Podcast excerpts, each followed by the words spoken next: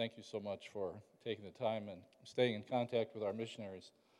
This morning, I'm going to ask you to turn in your Bibles to Genesis chapter 3. We're talking about freedom is choice, and you notice in your, in your bulletins you have a kind of a basic outline of some of the things that we're going to be dealing with and talking about. But uh, the issue of choice is, uh, is something that seems to be such a hot button in our society today. And uh, with uh, all the different things, uh, it started years ago with the issue of abortion, and now uh, same sex marriage and uh, gay rights and uh, transgender issues, and all the different things that are going on as they relate to choice and how important it is, and I want my choice, and I want to be able to make my own choices, and so on. So I, uh, I thought, you know, for this Sunday, what I would like to do is I want to take us back to when choice really became a problem, when, it, when choice ended up creating a real difficulty and a real issue, and that is in Genesis chapter 3. It's uh, the story of the fall of man. So uh, I'm going to read that rather quickly and share that with you, and then uh, I'm going to introduce a, uh, a special guest who is no stranger to us, but a special guest this morning. And he and I are going to uh, communicate, dialogue, question, and answer uh, through some of the issues that were raised with the fall of Adam and Eve. So, uh, is my other mic working? Testing one. All right, great, thank you. So, if you'll follow along in Genesis chapter 3, let's go through this quickly. Now the serpent was more crafty than any of the wild animals the Lord God had made. And he said to the woman, Did God really say, You must not eat from any tree in the garden? The woman said to the serpent, We may eat fruit from the trees in the garden, but God did say, You must not eat fruit from the tree that is in the middle of the garden, and you must not touch it, or you will die. You will not surely die, the serpent said to the woman, for God knows that when you eat of it, your eyes will be opened, and you will be like God, knowing good and evil. When the woman saw that the fruit of the tree was good for food, and pleasing to the eye, and also desirable for gaining wisdom, she took some and ate it. Bad choice number two. Bad choice number one was listening to the serpent, even being in a conversation with it or him or whatever. When she also gave some to her husband who was with her, and he ate it. Bad choice number three. Then the eyes of both of them were opened, and they realized they were naked, so they sewed fig leaves together and made coverings for themselves. Then the man and his wife heard the sound of the Lord God as he was walking in the garden in the cool of the day, and they hid from the Lord God among the trees of the garden. Another bad choice. But the Lord God called to the man, Where are you? He answered, I heard you in the garden, and I was afraid because I was naked, so I hid. He said, Who told you that you were naked? Have you eaten from the tree that I commanded you not to eat from? The man said, The woman you put here with me, she gave me some fruit from the tree, and I ate it. Now, that's a whole different sermon. We're not going to get into that one today. Sorry. Then the Lord God said to the woman, What is this you have done? The woman said, the serpent deceived me, and I ate. So the Lord God said to the serpent, Because you have done this, cursed are you above all the livestock, all the wild animals. You will crawl on your belly, and you will eat dust all the days of your life. I will put enmity between you and the woman, and between your offspring and hers. He will crush your head, and you will strike his heel. To the woman, he said, I will greatly increase your pains in childbearing. Your pain will, with pain, you will give birth to children. Your desire will be for your husband, and he will rule over you. To Adam, he said, Because you listened to your wife and ate from the tree about which I commanded you, you must not eat of it. Cursed is the ground because of you. Through painful toil, you will eat of it all the days of your life. I will produce thorns and thistles for you. You will eat the plants of the field, but the, by the sweat of your brow you will eat your food until you return to the ground. Since from it you were taken your, for dust, you are, for dust you are, and to dust you will return. Adam named his wife Eve because she would become the mother of all the living. The Lord God made gar- garments of skin for Adam and his wife and clothed them. The Lord God said, The man has, not, has now become like one of us, knowing good and evil. He must not be allowed to reach out his hand and take also from the tree of life and eat and live forever. So the Lord God banished him from the Garden of Eden to work the ground from which he had been taken. After he drove the man out, he placed on the east side of the Garden of Eden cherubim, a flaming sword flashing back and forth to guard the way to the tree of life. I'm going to ask Chris uh, Ullman if he would come. Chris uh, currently serves as uh, a uh, librarian, research librarian at uh, the Moody Bible Institute. For years, he served here at Christian Life College, uh, teaching in the college. he and I are very good friends, and we kind of collaborated on, on this particular topic and wanted to, wanted to do kind of a dialogue. I'm going to, in some, some ways, may sort of play a bit of the devil's advocate, asking certain questions that I want him to answer. And uh, he has taught in secular colleges, uh, Harper, uh, DuPage, different places, and uh, has studied this extensively. And, uh, and so uh, I, I want him to, to give you ammunition. I want to arm you with information and truth today that will help you be able to give a reason for the hope that's in you. And we'll give you some, some insight and some help as to how to deal with people that are so caught up in this issue of uh, freedom of choice. Uh, it's not freedom of choice, freedom is choice. It's a choice that we make. And uh, if we choose truth, our life is, can be amazing, maybe difficult, but still amazing. But if we choose not truth, if we choose untruth, we will discover pain and suffering beyond anything we could imagine. And uh, we're talking for eternity. We're not talking for, you know, a couple of days or years or whatever. So uh, I want to welcome Chris to, uh, to the table. And uh, I stood up the whole time last night. Well, I ain't doing that again. So um, I have an opportunity to sit, and so I will take it. But uh, I want us to begin, uh, first of all, with this particular question. Chris, how can we know that this passage of Scripture is actually the truth and not merely a, another myth and uh, just a, a fairy tale that somebody made up? I mean, we've got talking snakes and all kinds of strange things. And so, uh, how can we know this is a true story? First of all, Jesus said it was true. Uh, he refers to the story quite clearly in his teachings. Paul said it was true as well. He refers to Eve being deceived a couple times in his epistles. Um, the Apostle John refers to it as true. He talks about it in Revelation chapter 12, the serpent that deceives. Um, and we, we see there that um, by virtue of the blood of the Lamb and the word of our testimony, uh, that serpent is thrown down. Uh, his energy will eventually be dissipated. He cannot outlast the Almighty God. Um, we also know it's, it's true because the, the, uh, the, the prophets affirmed the truth of the law in whole, which includes the narrative, not the myth, but the narrative of Genesis. And so there's good reasons to believe it's true. There's also abundant evidence uh, from outside of the Bible that the Bible is indeed uh, a, a, very, very special book. There's incredible manuscript evidence uh, far surpassing that of other works of antiquity. So we don't have any dispute about what the Bible actually says.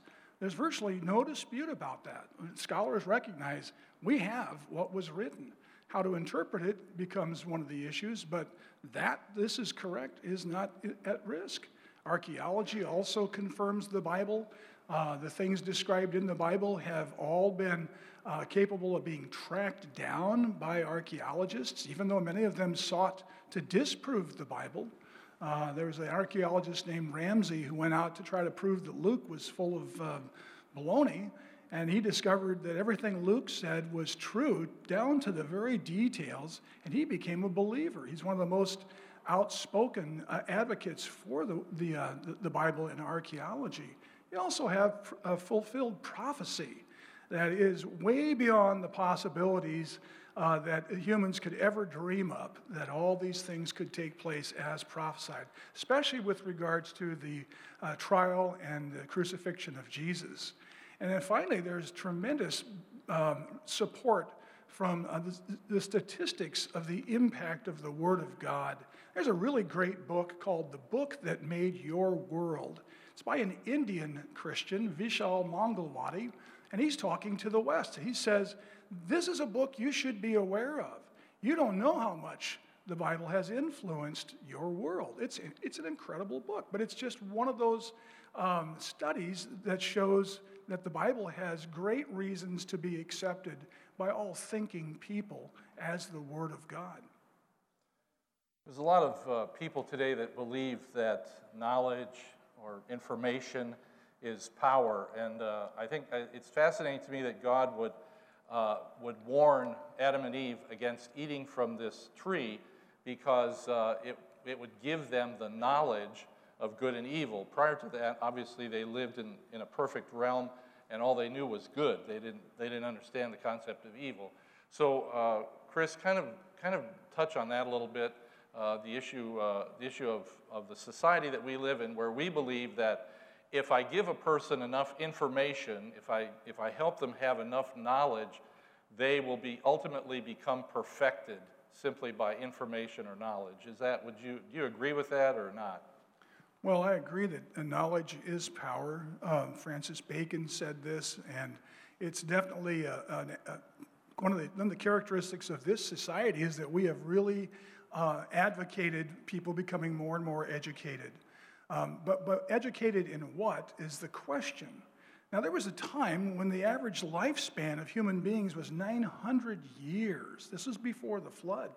They had 900 years on average. If you take Enoch, who walked with God and was translated off the earth, if you take Enoch out of the mix, you got 900 years for the average person living before the flood. 900 years to learn, to gain information, to use that information, to invent things, to pass it along to your offspring. Can you imagine how much you would know if indeed your great great grandfather was still alive right now and could talk to you about what he had learned and pass it on? There's a big problem, though. In Genesis 6, the Bible says that the earth was filled with violence and every imagination of the thoughts of man's hearts was only evil continually, and it grieved God that he had made man here on earth. Information can bring a limited amount of power, but our problem is um, that it alone will not win us salvation. It alone cannot vanquish the terrible power of sin. Uh, we need truth. And we need to recognize that truth is, is one of those uh, topics today that has really been being thrown back and forth.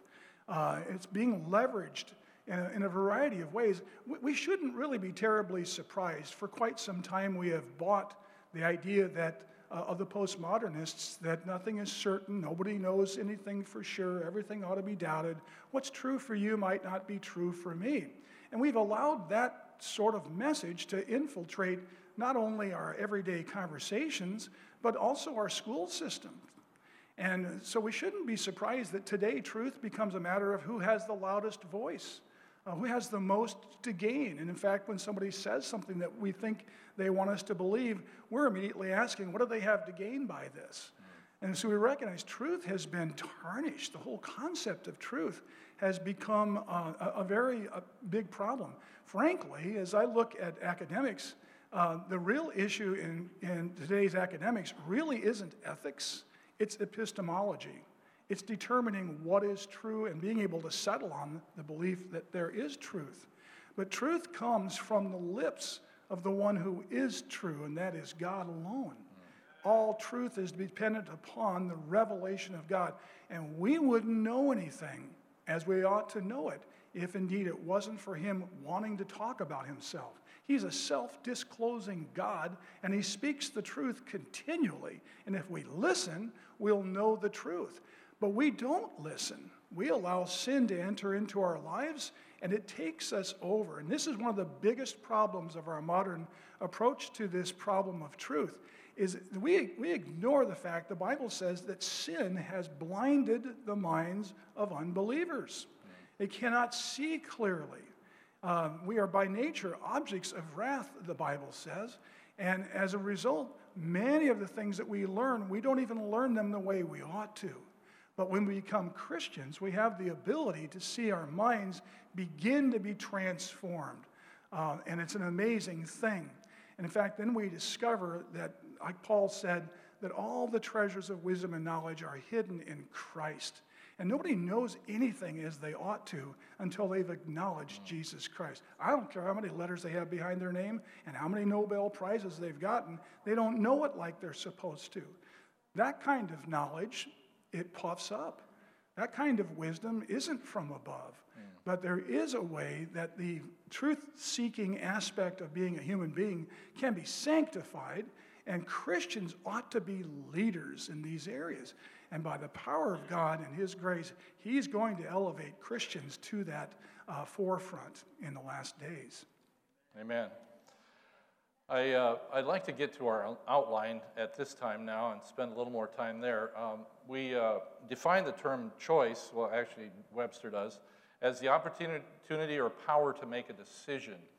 And uh, with, when you choose God, there's a tremendous amount of freedom. Some would say, well, you know, there's all these rules and regulations. Well, not necessarily.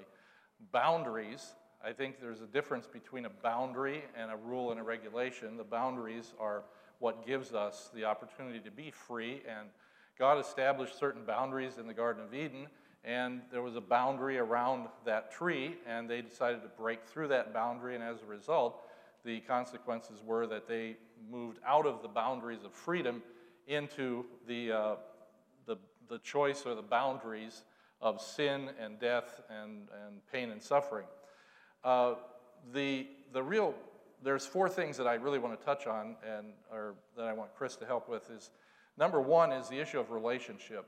Now, the, the humanist in, in my studies through college myself, uh, I discovered that uh, the humanistic mindset, the Humanist Manifesto, uh, states that the, the real driving force behind humanism is that man is the ultimate, and so therefore, man, to function on this planet, we, we just need to do the most loving thing that we can come up with in any particular situation.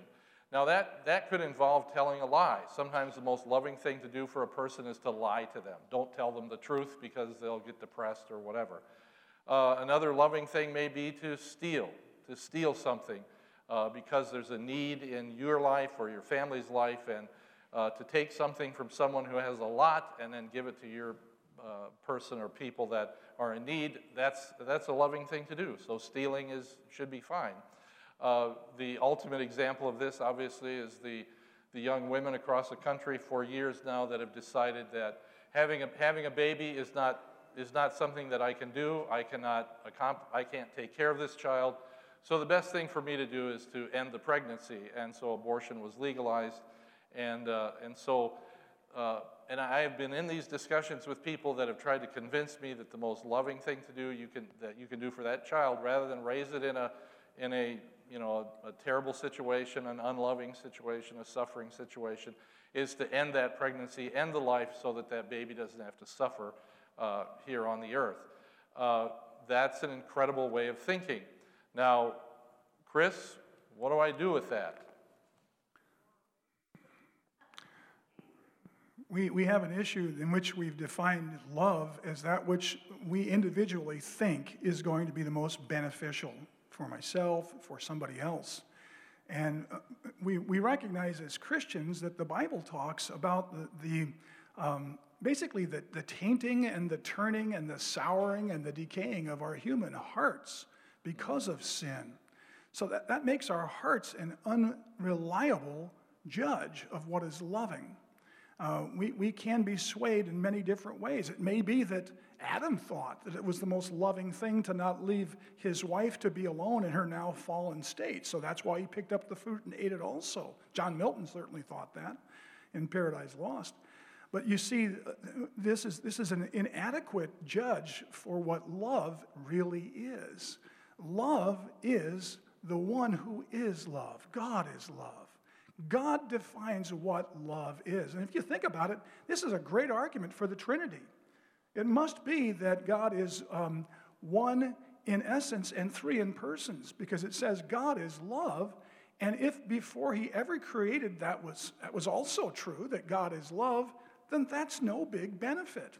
Everybody loves themselves. If God's only one person, as, the, as certain religions teach, everybody loves themselves.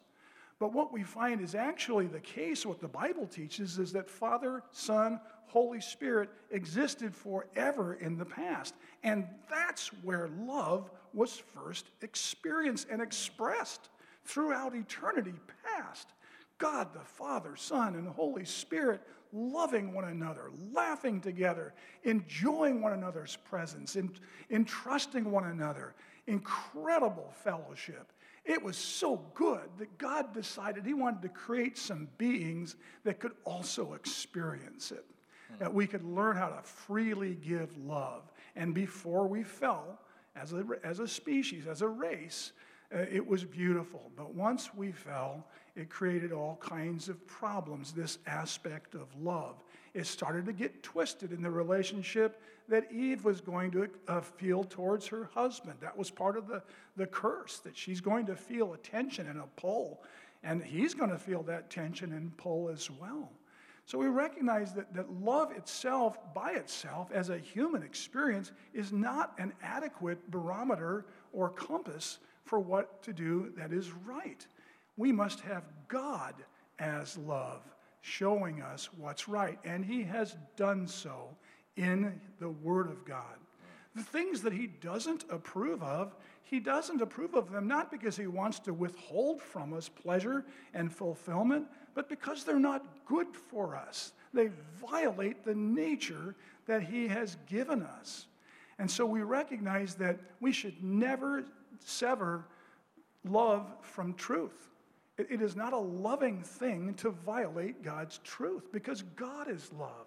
He's the one who determines how love is to be expressed. And in His Word, there are many, many expressions of how to do it. There's also some warnings about not letting love overwhelm your appreciation of truth. In fact, in the last chapter of the Bible, it says that there are going to be some creatures, some people that are not going to be in the city. And, and, and part of the reason why they're not there is because they loved and made a lie. You never can separate love from truth. And in Christ Jesus, grace and truth met and become fulfilled. But Jesus has got to be the center of the way we look at, our, at the command to love. Amen. So the issue of relationship uh, is, key, is a key element in Christianity. And uh, in my personal studies at a secular university before I went to seminary, uh, I, I did a lot of religious studies and uh, Buddhism, Hinduism, Islam, and, and all the major religions of the world and discovered that in all of those, they did not offer a relationship, a personal relationship with the, the deity or the Almighty or what, whoever the, the uh, top dog, so to speak, uh, was. And uh, that difference, I think, showed me that these religions offer really no hope uh, for a future or for even life on, on earth. Uh, and as a result, uh, I think the next issue is this issue of respect. And, I, and I'd like you to maybe define that, Chris, uh, and help us understand how Adam and Eve uh, stopped respecting God and his wishes and actually respected Satan and agreed with him. And that's what cost them, that choice cost them and us so much. We actually have the beginning of false religion, don't we, in Genesis chapter 3. We have somebody telling you this is how you can get wisdom, this is how you can get fulfillment, this is how you can get pleasure and satisfaction. Do this one thing and you'll get it. Prior to that, they had been experiencing all those things. They knew what they needed to know. They were living the life of paradise. They had everything that Satan promised them already but they bought a lie and they decided they could go about trying to get it for themselves. And uh, what's the result? Is estrangement. They became estranged from God. They decided after having eaten the fruit that they better hide. They also figured out we're going to have to cover ourselves. So they made their own clothes. And I would submit this is the beginning of false religions. It's an attempt through human effort, through human wisdom, to accomplish what only God, in the true way of, of believing, can give. So God actually begins to, to reveal the gospel to us even before we get the, the curse upon the serpent. Because what he says is he looks at those clothes and he realizes they are not adequate. This is not what humans need to cover themselves. And what did he do? He went out and he killed something. And he made clothes out of skin. Now, a death had to take place in order to cover the shamefulness of human beings. And there's a whole sermon into why they realized they were na- naked and why naked all of a sudden became something that needed to be concealed. And it still does. Um, nevertheless, um, there is the beginning of false religion right there. Respect is based on recognizing the truth of who God said we are. We are so precious to Him. If one person is in danger, he'll, he'll leave 99 by themselves in safety to go and help the one. The basis for human rights is found primarily in the Bible. And religions that don't embrace the truths of the Bible, people who don't embrace the truths of the Bible, they don't have a human rights movement. They don't believe in the value of individuals. It's kind of an incredible thing. Respect comes from recognizing we are who God said we are. We are created in His image. We are created with this ability to um, embrace reason. There are three um, foreign language terms that help me remember uh, logos spermatikos, that is the sense of reason.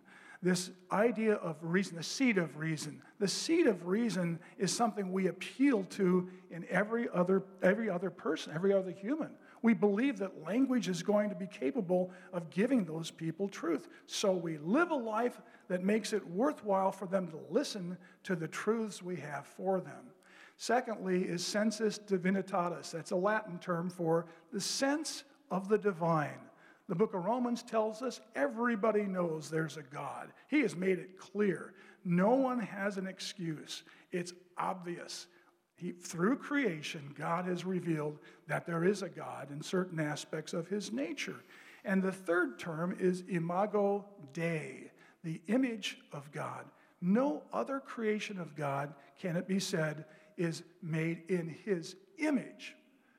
And so we are unique creatures in that respect. That's the basis for human value.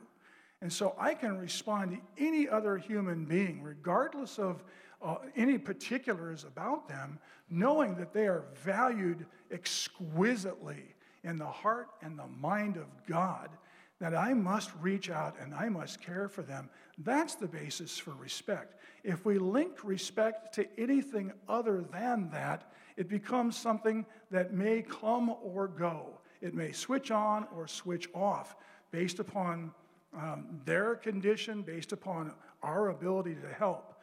But when we link respect to being created in God's image, that never changes. There's a constant pull on the human heart to respect every other person created in the image of God because that's the way to respect God in, in so doing. And, and that really answers the question or the issue of, uh, you know, I need, to, I need to love the sinner but hate the sin. And that makes that possible. When you understand, um, it, we, we tend to judge people based on appearances or activities or actions or whatever, and we don't look beyond and see that, see into their soul, so to speak, that they are the image of God. They have the ability to reason. Again, their truth basis may be different than our truth basis, but again, through language and communication, there are connections that can be made. Uh, now, moving along here so that uh, we can stay in our time limit. Um, the third thing deals with the issue of resources. So, Adam and Eve went from abundant resources to basically nothing. And uh, uh, we have a lot of talk today about, again, about the issue of resources and, and all the different things that go on in our world. And, uh, and I, I liked what Chris shared uh, last night regarding this and the fact that, you know, there, we do have enough resources to take, for the, to take care of the world, but there's a key element that has to be, has to be evident in order for that to happen, and that is Justice. The resource issue has to do with distribution, not so much with production. Uh, Paul Ehrlich was wrong when he wrote the population bomb in 1970. He said we were going to outstrip our ability to, con- to, to provide for human, hum, human race. Um, but where there is an issue is in justice. That is not being justly distributed. That is oftentimes not making it into the hands and into the mouths and the, and the bodies of people who need those resources and are willing to work for it, not be given, but willing to work for it. Justice is the issue. And that goes back to the fall, doesn't it? We're incapable of making a just distribution system for the, the great resources God has provided. And so we constantly are struggling against that particular problem. I recognize that everybody wants to do what they want to do. And in regards to just distribution of resources, um, it makes sense. Uh, give to those who have the most that they can give back for it. And, and we create sort of a, a system in which it's, it's only will I give to you if indeed there is an ability for me to, in a long term, benefit from it. Um, that's part of what makes business work. But there's a problem with that, and that my benefit is not the end of all things. Um, respecting God is the end of all things, and honoring God is the end of all things. So, this resource, this limitations that started in the Garden of Eden as part of the curse, will continue to uh, be an issue that Christians will have to deal with. We have to deal with it in our own lives. We only have a limited number of minutes and dollars and attention that we can, that we can provide to the things that, uh, that beckon to us. And we'll, we'll need to see those limitations place us in a place of need and dependence. And yes, we depend on one another, but we depend on one another in a way that can be uh, a blessing because we, first of all, depend on our God, who He Himself said, I will be your provider. By faith, as we trust God to be our provider, we can enter into these interdependent relationships and they don't end up having to hurt people. What happens a lot in our secular world is we see everything from a win lose perspective. If I win, someone's got to lose. It's called a zero sum game. If somebody gains 50, someone's got to lose 50. It all ends up averaging out to zero. But in God, it's possible for everyone to win who obeys God and puts God first and loves people in a way that shows they respect their God. Correct. Love is, love is a win win proposition. Sure. But it totally goes against the idea of, of li- limited resources. Limited resources make me want to hoard and, and, and hold. And, and, and we recognize that, that that kind of corrupts the person who does it, as well as depriving others who have a legitimate need as well. Amen. The last, uh, the last thing on the list is uh, the issue of responsibility. We saw that uh, dominion was given to Adam and Eve to uh, become fruitful and multiply, and, and they were given this tremendous responsibility, uh, actually a privilege.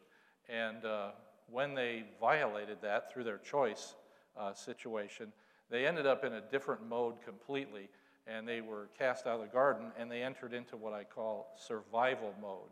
And we have been living in that survival mode uh, since the fall. Since they walked out of the garden, uh, mankind has functioned in, a, in a, an attempt to survive. And uh, uh just if you could just touch a little bit on that, on those two issues, because uh, we still, as, as the human race, I believe we still carry that, that, that mandate from God to have dominion over the earth. The problem is, is that it deals with this whole issue of relationship, respect, and how we handle resources.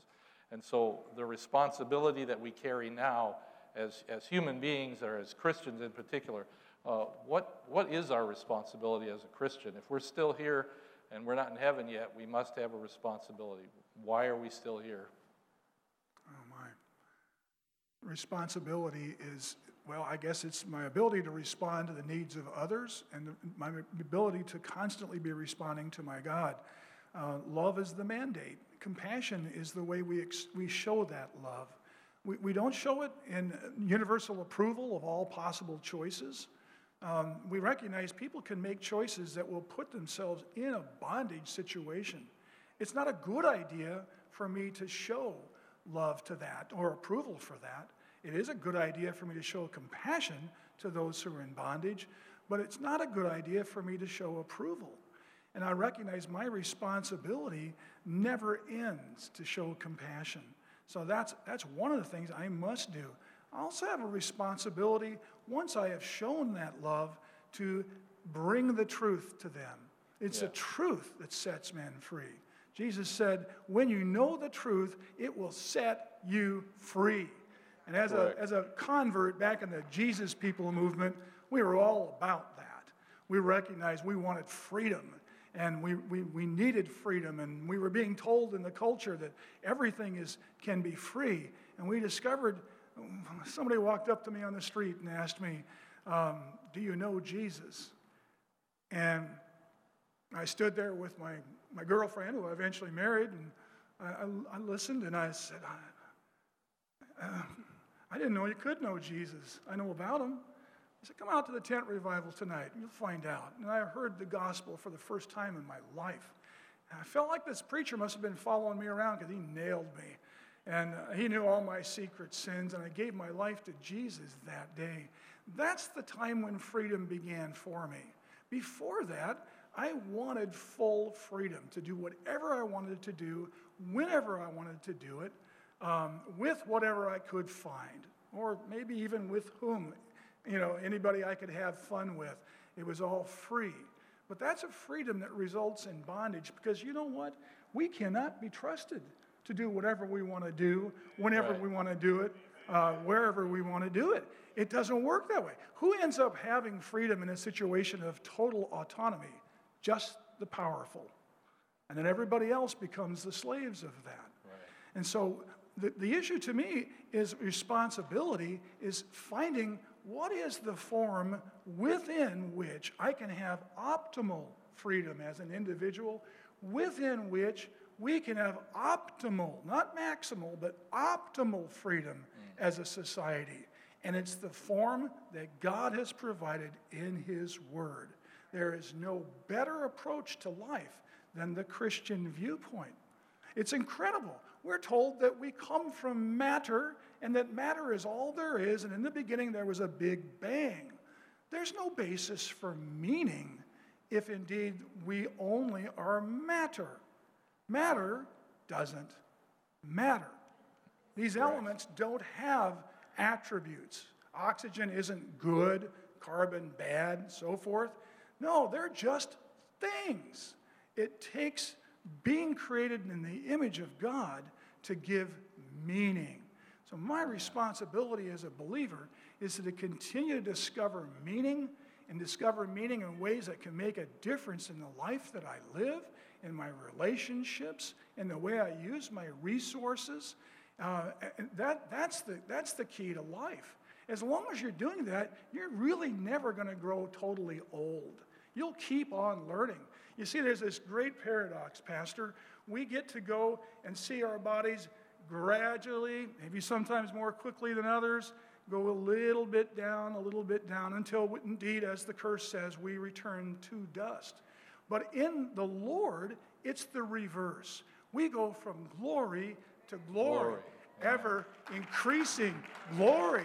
It doesn't have to get worse. It can get better and better and better and better, and discovering more and more and more of the power of God, the wisdom of God, the love of God, the holiness of God. There is no end in sight. It will continue to get better. And this is, the, this is the good side of a very bad section of Scripture in Genesis 3. This is sad. When we read it, tears should come down. It didn't mm. have to be this way. Right. But God has given a better answer, and uh, He's provided that to us in Jesus Christ. Amen. Amen. God bless you, Chris. Thank you. Let's all stand together, shall we, as we close our time? I want to thank Chris so much for challenging me and offering me this opportunity to share with you today. Something a little bit different, but uh, you're probably going to leave here kind of like the little boy that was in class, raised his hand, said, Teacher, may I be excused? She said, Sure, why? My brain is full. Uh, not really. We have a long way to go yet. So, uh, but uh, as we travel this road from glory to glory, I thank you, Chris. That was a great way to end our time together. Uh, it's exciting to know that. The blessing of the Lord is yours today. The Lord now bless you and keep you. The Lord make his face shine upon you and be gracious to you. The Lord turn his face toward you and give you peace. Father, we receive that blessing as the anointing from the Lord. We thank you, God, for, again, just challenging our hearts and our minds today, realizing that we have the truth. We have it, we've experienced it. We have that relationship with you. Father, we've come into a place where we respect your authority and we can trust you and we can eternally be grateful for that. Father, we have resources at our disposal, and God, just help us to utilize them and help us, God, to share. Help us to share those things. Because in sharing, Father, we discover what love really is and compassion. And Father, we now accept the responsibility to go from this place and show compassion to those that we may not agree with, to understand that they are blind and we can show them the light and the truth, and they can know true freedom. And we thank you, God, that we have in this place made the choice to follow Christ. I would pray that everyone here has made that choice. And if not, God, Father, speak to them, encourage them, allow the Holy Spirit to lead them into all truth and to know Christ, whom to know is life eternal. Thank you, God, for this great day. May you be blessed by our lives, by our conversation, by all that we are. In Jesus' name we pray it.